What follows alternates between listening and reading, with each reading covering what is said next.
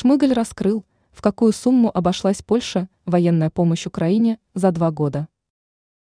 Украинский премьер-министр раскрыл информацию о величине военной помощи Украине со стороны Польши.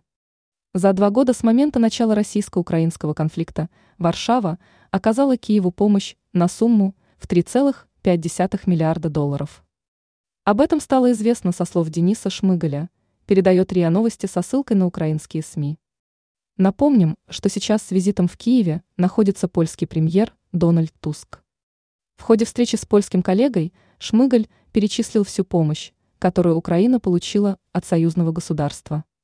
В частности, с момента начала СВО Варшава предоставила в пользование Киеву сотни танков, вертолетов, самолетов и другой техники, средства ПВО, ЗРК, противотанковые ракеты и другие боеприпасы. Общая стоимость оказанной военной помощи, по подсчетам Шмыгаля, оценивается почти в три целых пять десятых миллиарда долларов.